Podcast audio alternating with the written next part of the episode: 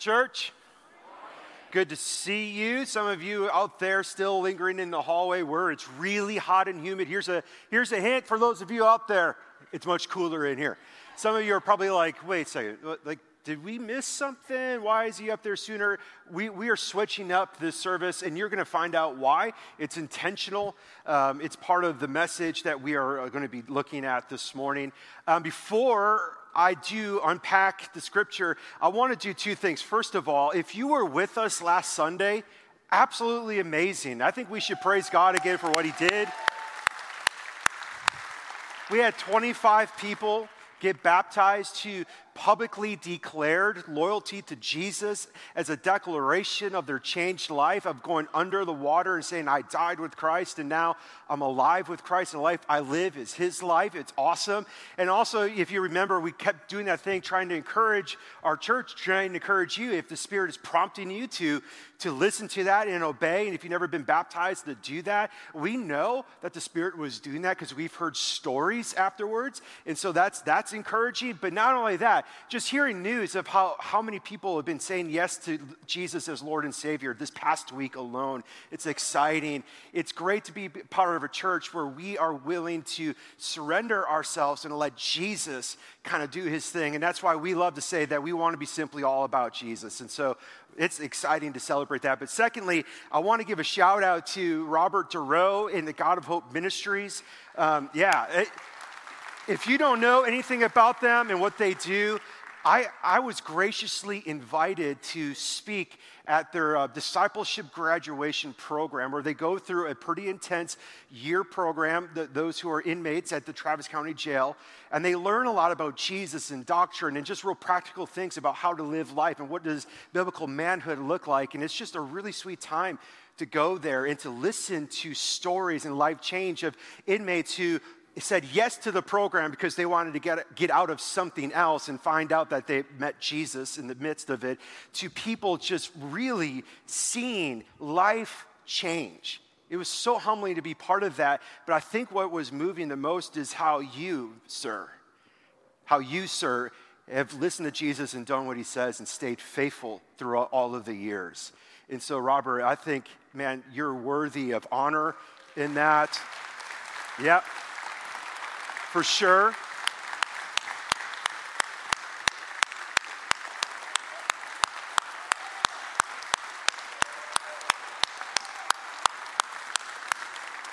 Now, now we all know, yes, all honor goes to God, but he needs a willing vessel and you were worthy or open to saying, Yes, Lord, use me.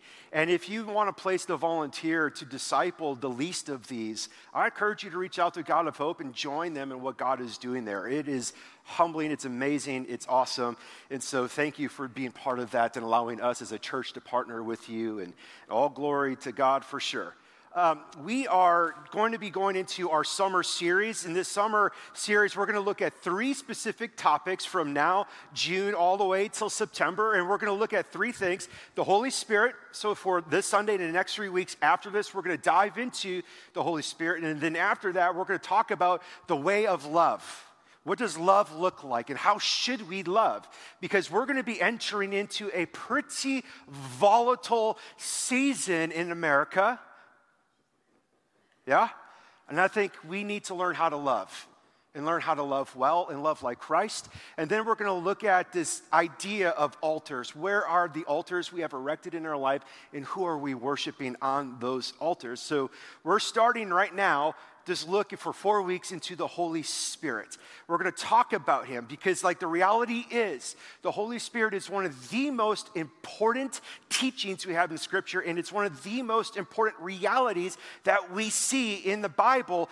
And it's one of the teachings that we are most afraid of most unaware of, most confused by, and at the same time hold the strongest opinions on right? If I were to ask you, talk to me about the Holy Spirit. How do you become filled with the Holy Spirit? How do you pray by the Spirit? Or how do you pray in the Spirit. Is the supernatural gifts of the Holy Spirit for today or not for today? And how do you know? Where's your biblical precedent? How do I read these stories in the scriptures and go, wait, how come we're not experiencing some of these things? And it's all of this mystery. And sometimes some of us who've been in the church world for a while, like we've formed our paradigms on the Holy Spirit, either based upon personal experience or just the theological camp that we've been part of, right? So it's like some of us, when we start talking about the Holy Spirit, we get a little like leery.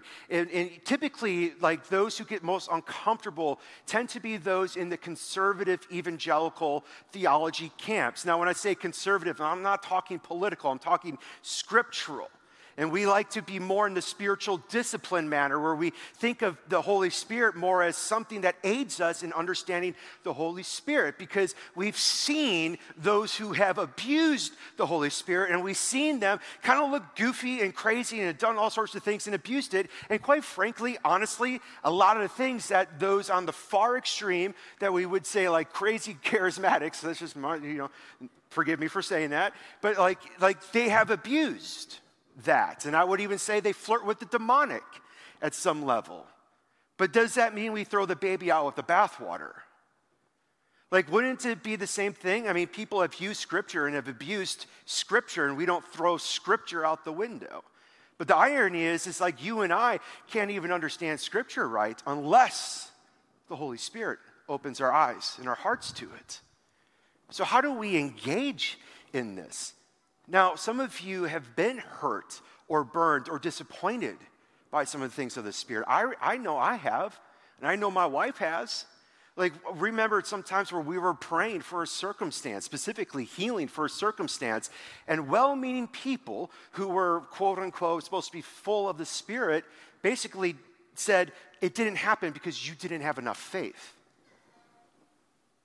Well, then, like when it didn't happen, you can always go, You're right, I should have more faith, right? We all should have more faith. So then, what happens is not actually a desire to pursue Jesus or encouraging faith. What happens is guilt. You're like, Oh, I should have, should have more faith. I should, I know I should. It doesn't mean I, I should try harder. Or I remember when I was a young Christian, I was told that I never had the Holy Spirit because when I was baptized, I never spoke in tongues.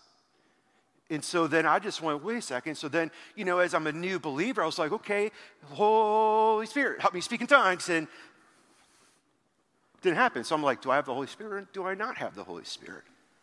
And because of the confusion and because we oftentimes don't dig into it and try to understand it, we just kind of keep him at bay. The Holy Spirit is a significant thing. I mean, it is so significant. It's talked about over and over and over and over in the New Testament. Jesus was absolutely excited and eager to go to the Father so that the promised advocate, the promised Spirit would actually come. To the degree he said, It's better for me to go because when I go, the Spirit will come upon you and in you, and then you'll be able to do greater things. You can't even be my witnesses. You can't even build my church until the Spirit comes upon you. Right? Like, so we hear all of these things, and yet when we talk about the Holy Spirit, one, our opinions kind of flare up and we start to feel kind of weird, like, oh my goodness, are we gonna start passing out snakes in the church and try to do this snake biting thing? Joke right? Like, or like, is he, or are we going to become that church or whatever? All these types of things start to stir up. But I'm telling you right now, I believe it's one of the schemes of the devil to keep the church ignorant of the Holy Spirit. Because the church can't do anything apart from the Holy Spirit. It just can't. And so we need to come in childlike faith, come to the scriptures and understand who the Holy Spirit is we tend to err on two camps. Either the Holy Spirit's all about experience and emotion, or it's all about like just, it's the Word of God. The reality is, it's both and. Just because people have abused either side doesn't mean it's not both and. The Holy Spirit's never going to contradict Scripture. Scripture is a revelation of the Holy Spirit, which reveals who Jesus is. It all goes together. The sad thing is, in most churches, we relegate the Holy Spirit down to creedal statements and doctrinal statements that we profess in belief but we never experience the dynamic, vital, day to day infilling of the Holy Spirit. Ooh, he said infilling. What does he mean? Right? Is it a one time thing, a multiple thing? Is it a second baptism thing? All these kind of questions start to surface. And that's what I want to try to unpack and bring clarity to through the Holy Spirit this morning. A.W. Tozer says this I doubt whether any evangelical has ever denied the deity of the Holy Spirit.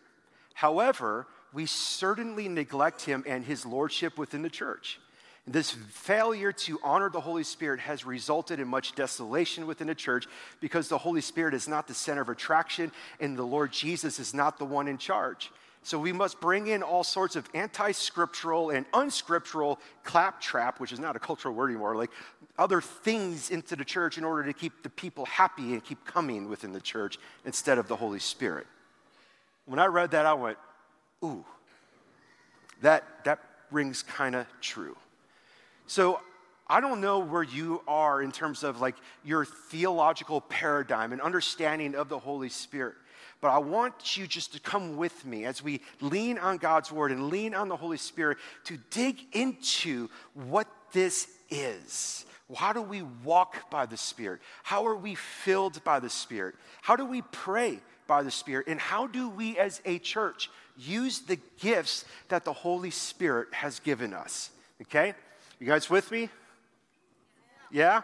I, I, I need you to be with me because we don't have slides this morning okay? I, this is the third message I gave this week, so there are no visual cues, so you need to be with me, okay? Ephesians chapter 5, verses 15. So open up your Bible. Let's go to Ephesians chapter 5, verses 15. Paul is writing to the church in Ephesus. Now we have to understand, he's speaking and writing this letter to those who have professed faith in Jesus. This is not a letter written to non believers, but a letter written to believers. And that should influence how we see and interpret these verses. Verse 15 Pay careful attention then to how you live, not as unwise people, but as wise, making the most of the time because the days are evil. So don't be foolish, but understand what the Lord's will is. And don't get drunk with wine which leads to reckless living, but be filled by the Spirit, speaking to one another in psalms and hymns and spiritual songs, singing and making music with your heart, giving thanks always and for everything to God the Father in the name of our Lord Jesus Christ, submitting to one another in the fear of Christ.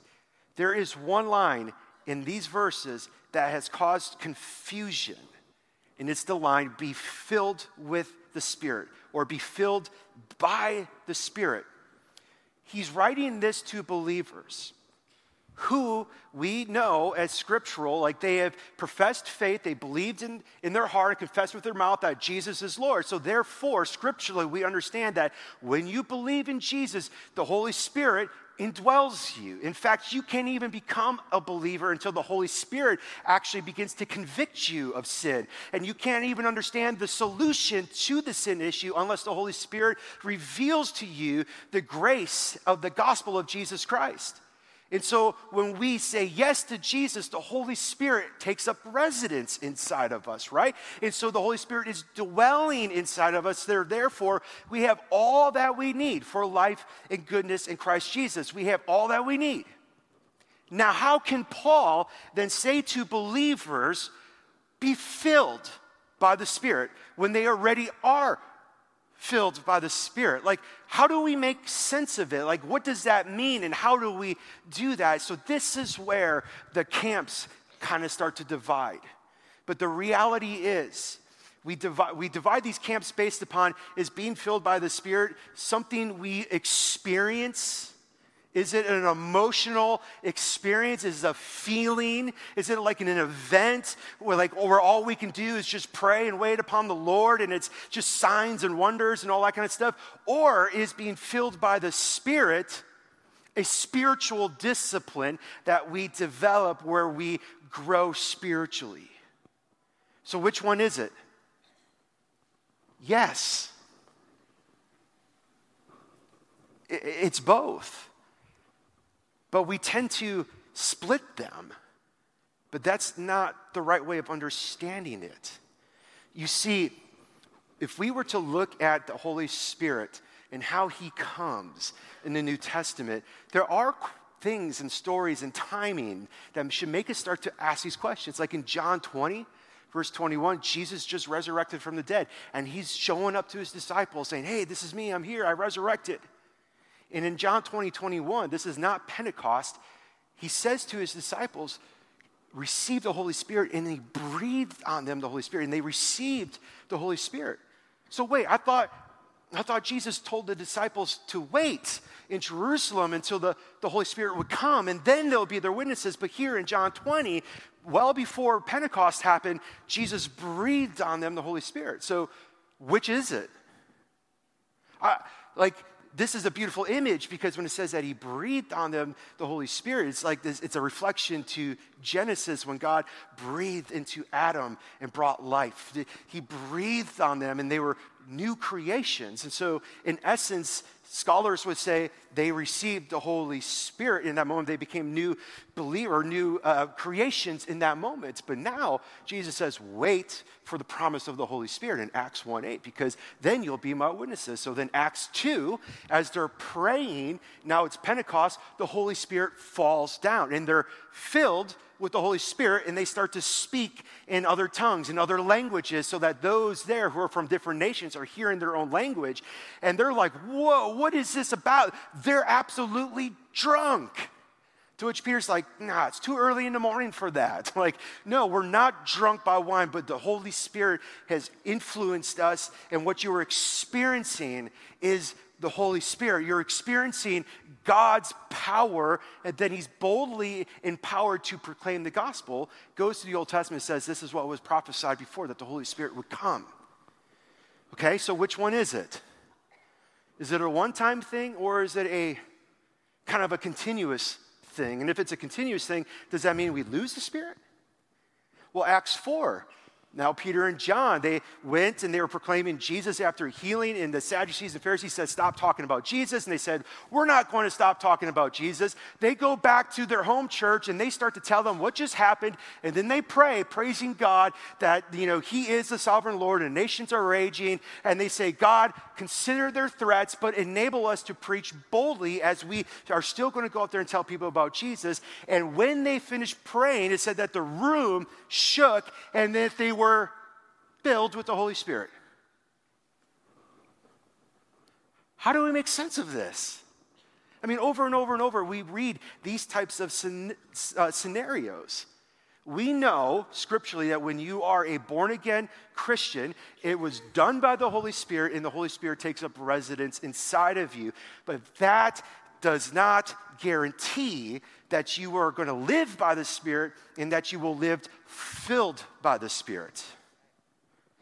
You have a Holy Spirit inside of not a, you have the Holy Spirit inside of you. Ephesians 1 says that it's a seal given to you. Or Romans 8 says that the Holy Spirit's in there, actually affirming to you your sonship and daughtership in Jesus. Like it's there. You are a new creation. But we're also told in Scripture to not quench the Spirit, which tells us that our behaviors and our actions could directly affect the filling of the Spirit. Timothy heard from Paul, fan into flame. The church in Laodicea in Revelation chapter 3, when Jesus comes and looks at the church, he says, Hey, I wish you were either hot like you're on fire for me or you're cold, like you're just done with me. This lukewarm thing, this like this Sunday morning coming in, acting like you're a believer type of thing, this, I was gonna say vanilla, but I like vanilla. I don't know why I always use like vanilla as a bad thing. Vanilla's great. But like, you know, a lukewarm thing, like if you're lukewarm, I'm gonna vomit you out. So is, is Jesus saying that he's gonna vomit out Christians who are filled by the Spirit? Or is he speaking about Christians who are, have the Holy Spirit indwelling in them, but have quenched the Spirit? We need to understand it that this is something about quenching the spirit. We are exhorted here in Ephesians chapter 5, verse 18, to daily be filled by the Spirit. You with me? That was not convincing at all. I mean, we can just wrap up and I could come back next. Like, Ephesians 5:18, okay? Like if you're quenching the spirit, that doesn't mean you lost your salvation or the Holy Spirit is no longer in you. That, that's, that's bad theology.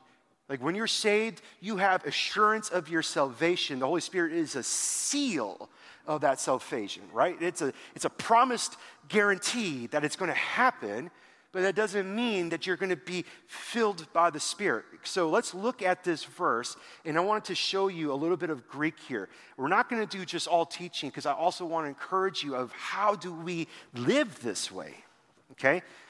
When Paul says, be filled by the Spirit, there's some aspects to the, the grammar that's absolutely important. First, it's plural. So it's not just to special people. It's not just to the pastors in the church or the elders, it's to all who believe in Jesus. And it's a command, it's an indicative, right? So he's saying to everybody who believes in Jesus to be filled with the Spirit. So logically, you can say that if I'm not being filled by the Spirit, I'm actually sinning. That should kind of make us perk up a little bit. Okay, so the next thing that we see is it's a present tense right? Which means it's something that should happen every day. To be filled by the Spirit is an everyday action. But here's what's confusing it's in the passive voice, which means it's something that happens to you. So, how does that make sense? If I'm like supposed to, if I'm commanded to be filled by the Spirit, but it's not something that I actually can do, it's something that's done to me, how can then I be commanded to be filled by the Spirit? Right? Like, how can we obey a passive verb?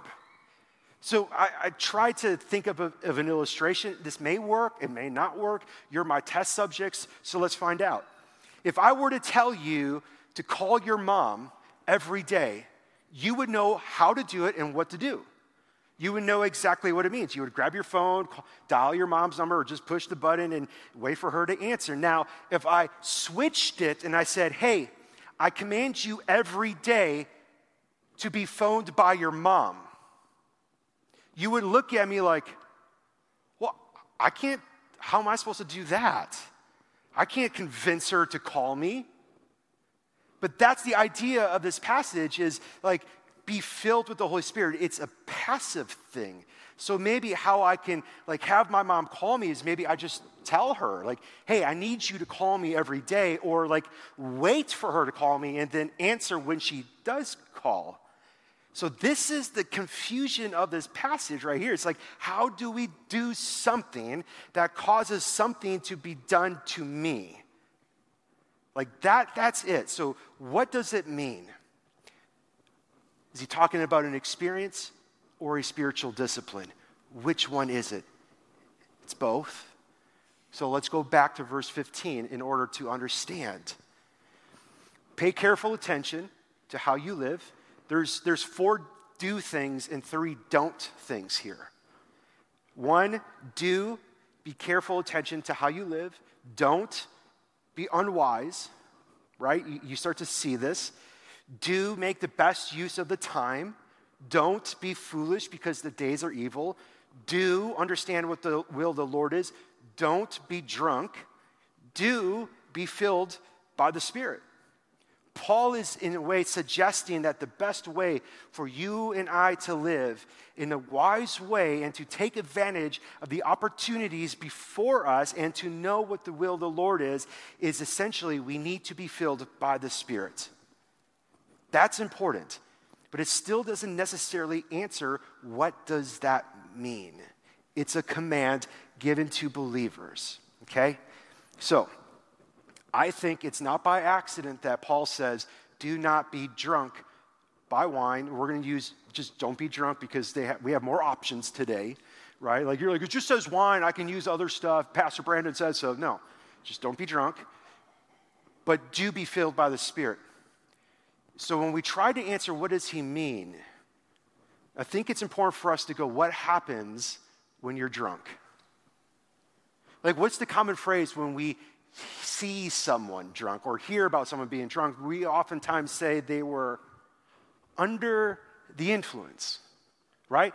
They weren't in their right mind. They, they, they had no self control. They ended up doing things that almost felt like if something on the outside was causing it. They didn't act right. They didn't think right. There are all sorts of feelings, all sorts of things right? They were under the influence of the wine that they consumed. And so they were no longer in control. They were overcome by it. So when we think about what does it mean to be filled by the Spirit, I want to give you just a simple definition. Think of it this way it's to be under the influence of the Holy Spirit. Don't be drunk on wine, but be filled by the Holy Spirit. In other words, don't be under the influence of wine, but be under the influence of the Holy Spirit. And I love that it's built in a daily thing because, right, like if you wanted to, this sounds bad, just hang with me. If you wanted to get drunk today, yesterday's drinking is not sufficient for today.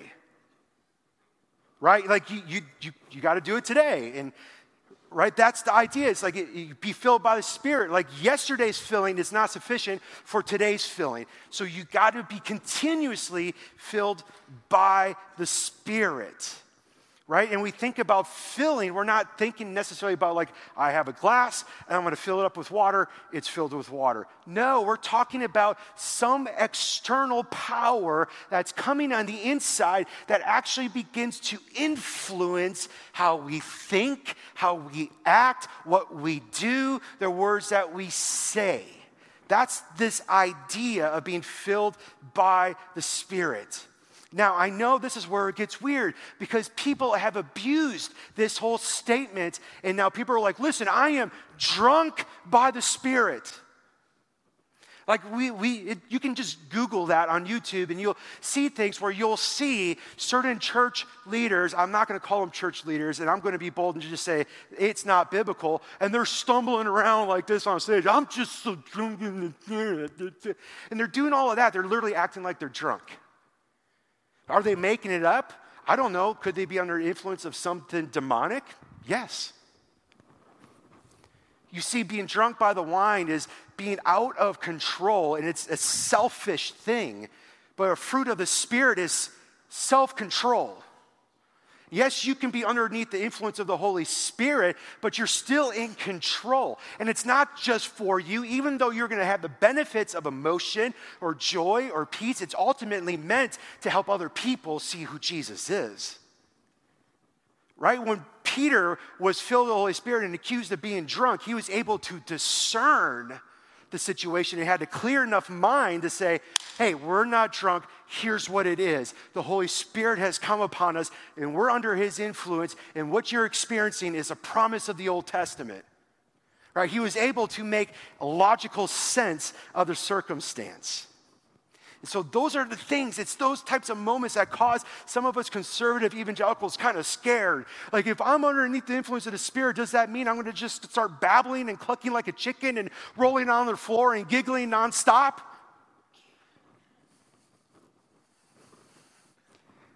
Could he? Sure, he could. It's God. God can do anything.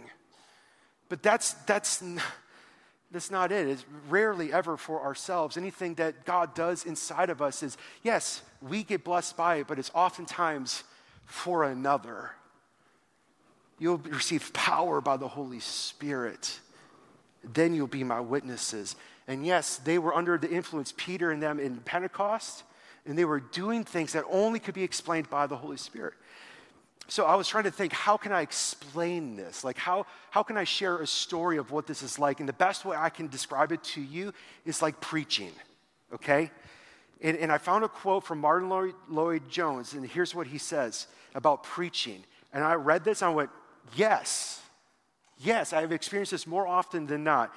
The anointing of the Holy Spirit gives clarity of thought to the preacher, clarity of speech, and ease of utterance, a great sense of authority and confidence as you are preaching, and an awareness of the power that's not your own, thrilling through the whole of your being, and an indescribable sense of joy. You are, as a preacher, a man possessed. You're taken hold of and taken up. And I put it like this I know nothing else on earth that is comparable to this feeling.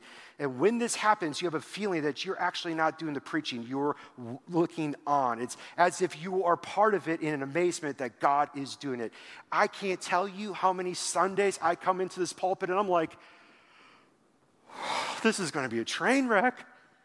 Lord, I don't know. And I start preaching it, and I'm like, God, that's good.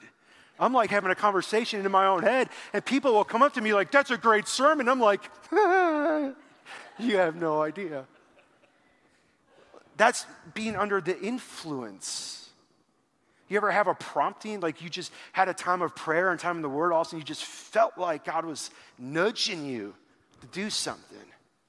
You're under the influence. Now it's up to you to decide to do it or not. Jesus said that apart from Him, we can do nothing. Apart from the Holy Spirit, we have no power. We cannot function. We can't cause anything in the church to grow. Only God causes the growth. We can't do it in our own efforts. We can create the environment for those things to happen. We can be filled with the Spirit as a church for God to move. And that's the idea. But here's the reason why I believe many of us are afraid of being underneath the influence of the Holy Spirit is because you're actually afraid of giving up control to God. You do not want God to control all of your life. There are parts of your life that you're just simply not willing to yield to the Holy Spirit. And so, there, wherever that is, that's where you struggle to experience the filling of the Holy Spirit in that area. So, therefore, when we don't experience the Holy Spirit because of our lack of submission to God, we then relegate the Holy Spirit to a statement of faith and say, well, it's just not true. It's just that. It's the Holy Spirit. But it's really us.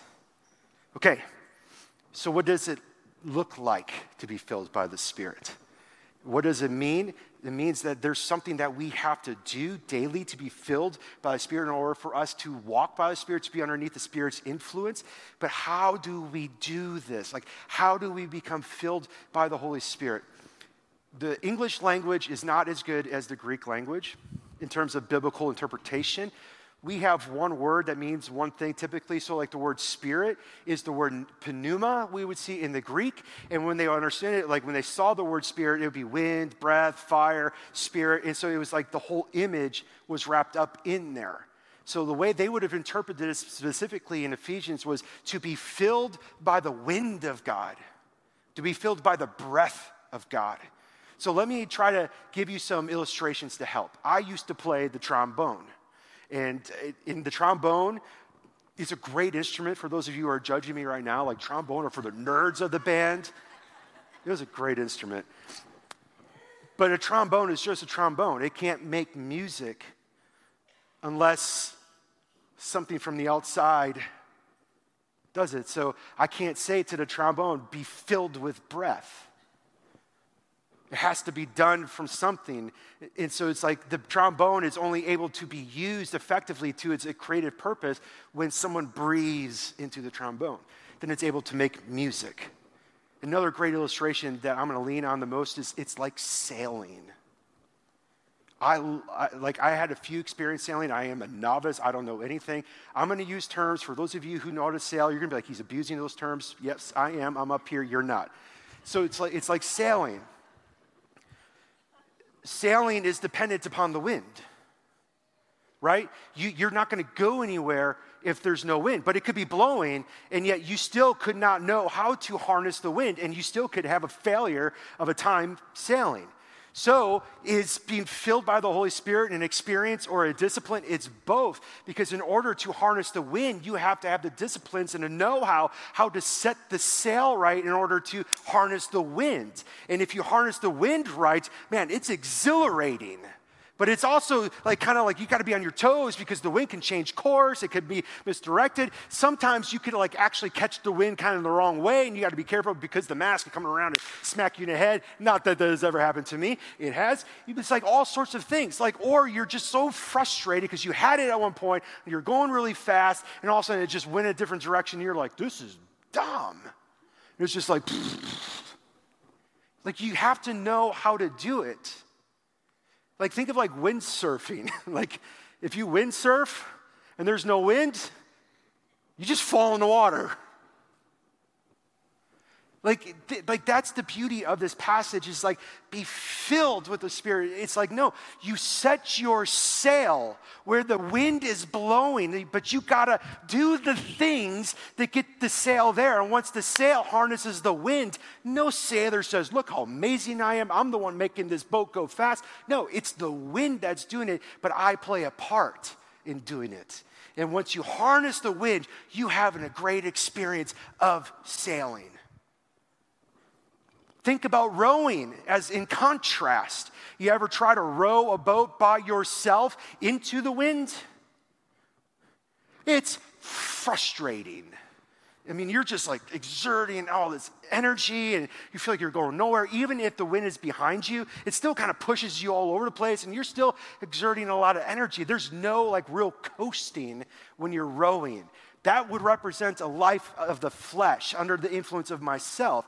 But sailing is going, I am doing the right things that I can do. I'm doing the disciplines that I can do. But once that sail is harnessing the wind, it's just like, I am riding it. It's by the Spirit. I'm empowered by the Spirit.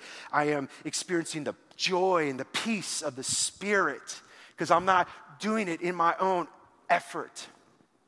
It reminds me of Zechariah 4 when there's this prophecy of the Spirit, this picture of this crazy menorah, and the Spirit asks Zechariah, Do you know what this means? He's like, No. I have no idea what this means. And it's talking about like establishing God's kingdom. And it says, Not by might, not by strength, but by my Spirit. So we have to learn how to set our sails in such a way to harness the Spirit. That's a command. We are to be daily, as every believer, under the influence of the Holy Spirit. Powerful, powerful picture. To be filled by the Spirit is essentially saying, I have attentive responsiveness to the external power. I am doing what I need to do to be aware of maybe where the Spirit is blowing. And friends, sometimes the wind's not blowing. And then I had a memory of Tommy Boy. Towards the end of the movie, he's sitting in their sailboat. He's, he's talking to his, his dad. He's like, I've been stuck here for one hour with no wind again. He's just sitting there. And sometimes God's going to test the church. Are you willing to wait? Are you willing to wait for the wind to blow? And when it blows, will you set the sail where I'm blowing? He wants to know if the church is going to be obedient. He wants to know if the church is going to be dependent upon the Holy Spirit. That's what that scene was in Acts 1 8 to Pentecost. Wait for the promise of the Holy Spirit. Why else do we see so many times in Scripture, wait upon the Lord, wait upon the Lord, wait upon the Lord? Because when we don't wait upon the Lord, what do we do? We start rowing, and then we get frustrated. God does a beautiful work in the waiting. You don't know which way the wind is going to blow, and we're trying to figure it out as we row. Wait when the wind blows, you set the sail it's going and harness the wind and ride it. So, how do we do this?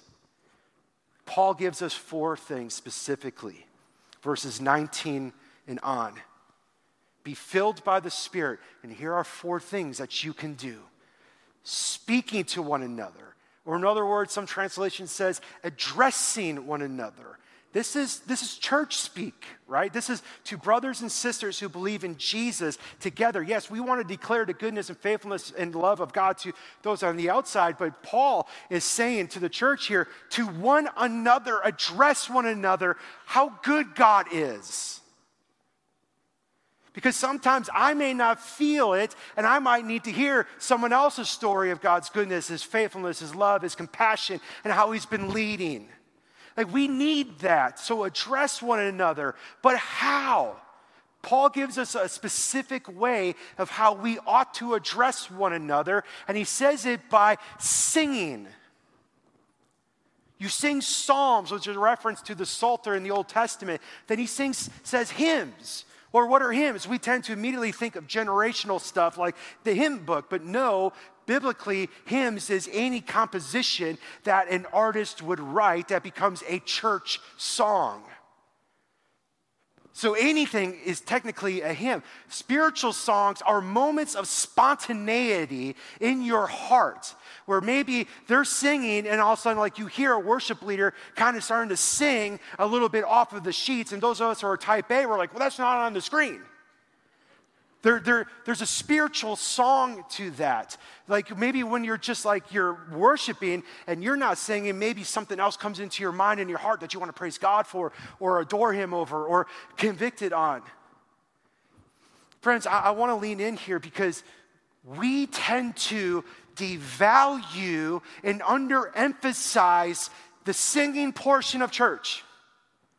Friends, I'm telling you, it's not okay I'm stepping on toes.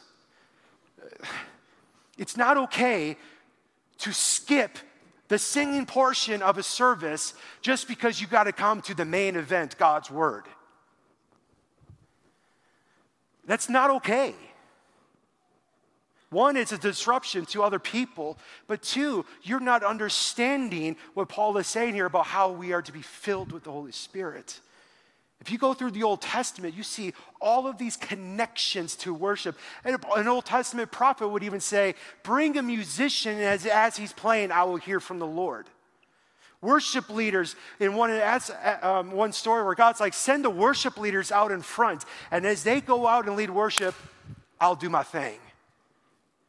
Like over and over and over, we see this. Like, why does Paul tell us to sing? What happens in this environment when we sing? You ever like read Psalms and you go, man, Paul says to his own soul, I don't feel like singing. Oh, soul, why are you downcast? I will praise the Lord. You sing. Yes, something happens in the heart, emotionally, and in our mind as we think when we sing. God created music. Yeah, but we don't want to manipulate the emotions. Of course not. But don't make the mistake of saying emotions are wrong. They're not. Good. Yeah, but we don't want to like manipulate with all the, the lights and all this kind of stuff. Have you ever read the instructions of how God instructed Israel to build the temple and the tabernacle? Full of symbol, full of smells, full of sounds, full of different looks. Why? Because He created us with senses. So, how do we get filled with the Spirit? You sing. You sing. So, let me speak a few things real quick okay? Because I know some people are like, I don't like this song and I don't like this genre, all this kind of stuff. Here are some suggestions that I want to give you. I, insider information, I don't like every song that the worship team leads. Don't tell them. And I know you don't either because we all have preferences, we all have songs where something happened we connected to it, et cetera, et cetera, et cetera. And that's okay. But does that mean you like stop worshiping in that moment? Like, does that mean like you just get to tune off? Like, so here are some suggestions, and I, I have no idea when I'm supposed to be done because we switched the service around. So, listen and learn. If you don't know the song or are having a hard time singing along with it, listen and learn. Let the worship team sing over you, declare who God is over you. Allow that to stimulate your heart and your spirit and your mind to stir up faith. Maybe just sing the song that they're singing, even if you don't know it or even if you don't like it. Like, that's okay. Yeah, well, I want to be authentic. You are being authentic because you still know Jesus is worthy of that praise. It's okay. What happens if they start kind of like doing spiritual singing? Like, well, then, like, either listen or like sing your own spiritual song. Maybe not like out loud out there, because that could be weird, but like free to, but maybe it's in your own mind. Like, you're like in the moment, or we're singing a song, we're going to sing a new song right after this, and you're like, I don't know it. Well, just use the lyrics to launch you into something to pray about. Because it's still truth. I promise you, we will never allow bad theology to be on the screen through, this, through song lyrics for a poetic license. That will never happen. And if you really don't want to sing, pray. Pray during that time. But don't do this.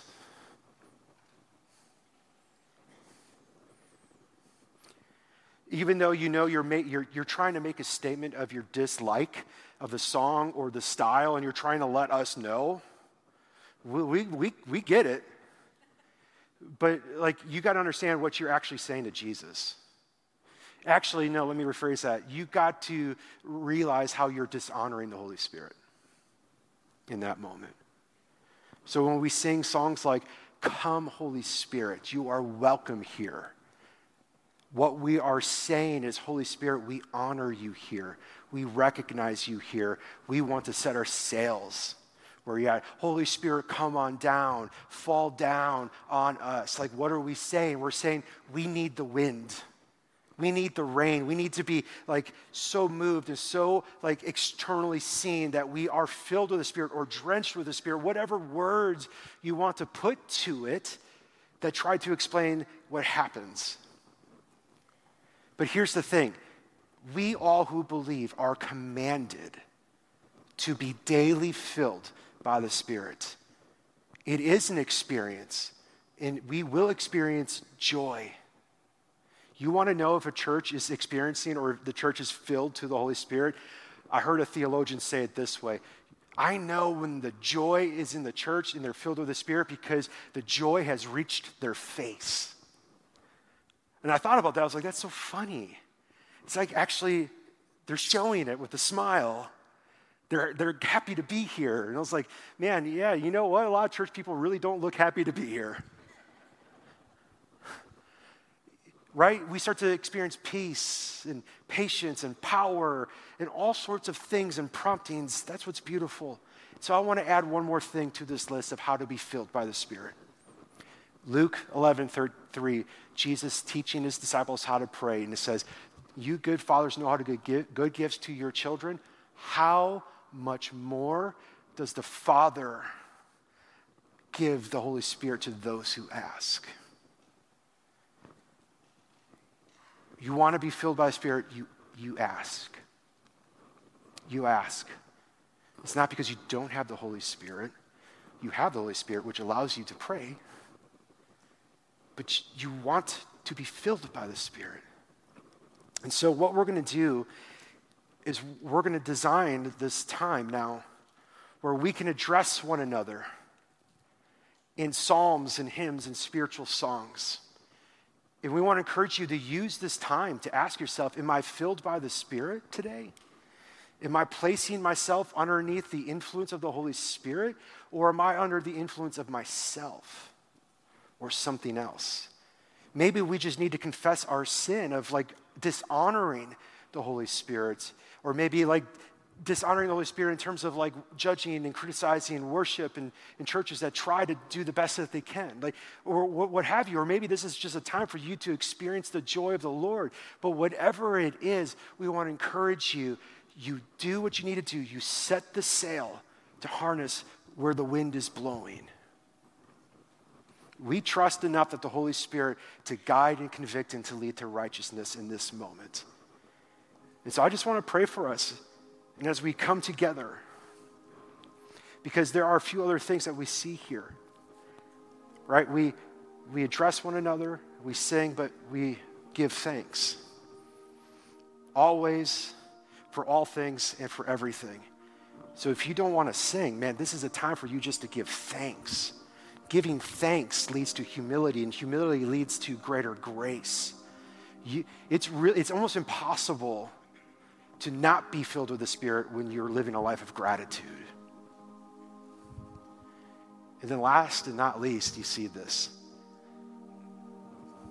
If you want to be filled by the Spirit, you submit to one another.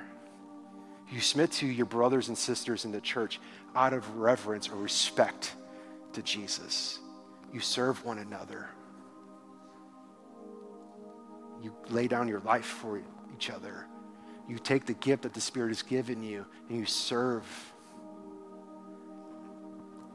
If this makes sense, because in Ephesians chapter 3, Paul says, together with all of the church, we could experience together through the Holy Spirit to know the love of Christ.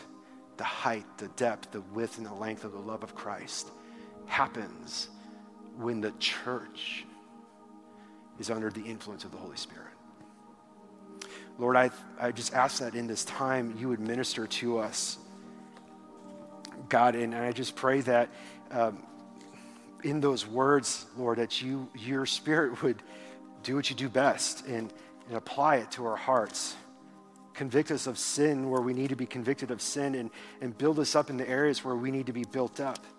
But Lord, also maybe may you just bless us with your joy. The joy of the Lord is our strength. And so, God, I just ask that you would move in this time, that you would fall in this time, that you would come and we say, We honor you here. We thank you that the Holy Spirit indwells us. But Lord, help us to understand what it means to be filled by the Spirit.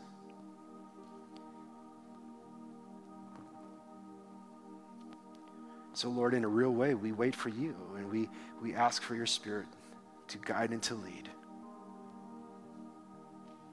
Praise in Christ's name.